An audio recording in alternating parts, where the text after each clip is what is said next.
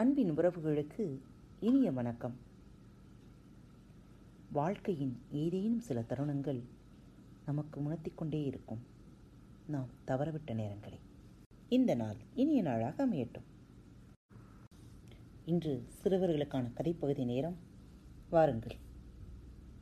ஒரு ஆறு வயது சிறுவன் தன் நான்கு வயது தங்கையை அழைத்து கொண்டு கடைத்தெருவின் வழியே சென்று கொண்டிருந்தான்.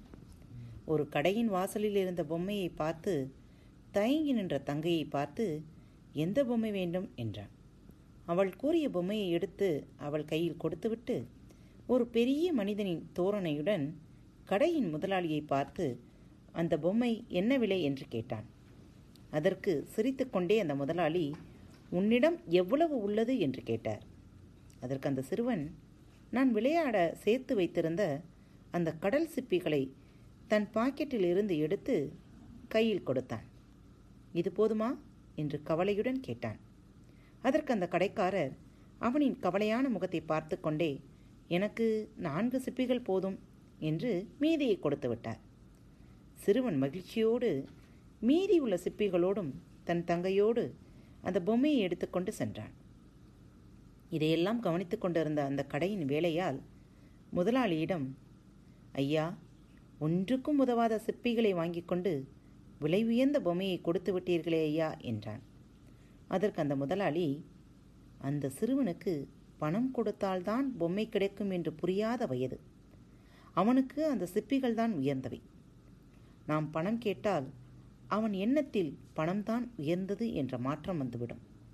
அதை தடுத்து விட்டேன். மேலும் தன் தங்கை கேட்டவற்றை தன்னால் வாங்கித்தர முடியும் என்ற தன்னம்பிக்கையை அவனுக்குள் விதைத்து விட்டேன். என்றோ ஒரு நாள் அவன் பெரியவனாகி இந்த சம்பவங்களை நினைத்து பார்க்கையில் இந்த உலகம் நல்லவர்களால் ஆனது என்ற நல்ல எண்ணம் அவன் மனதில் தோன்றும். ஆகையால் அவன் எல்லோரிடமும் அன்பு காட்டத் தொடங்குவான். உலகம் அன்பினால் கட்டமைக்கப்பட வேண்டும் என்று கூறினார். அன்போடு வாழ்வோம். இந்த நாள் இனிய நாளாக அமையட்டும். அன்பின் உறவுகளே பாரத் வலையொலி பக்கத்தை தேர்ந்தெடுத்து ஃபேவரேட் செய்துள்ள உறவுகளாகிய ஆரோக்கியராஜ் தமிழ் அச்சுதராஜகோபால் அகிலன் கண்ணையா சிவலிங்கம் சிவக்கண்ணன் இவான் சங்கர் சீனிவாசன் ஆகிய உங்கள் அனைவருக்கும் மனம் நிறைந்த வாழ்த்துக்களும் நன்றிகளும். வாழ்க வளமுடன்.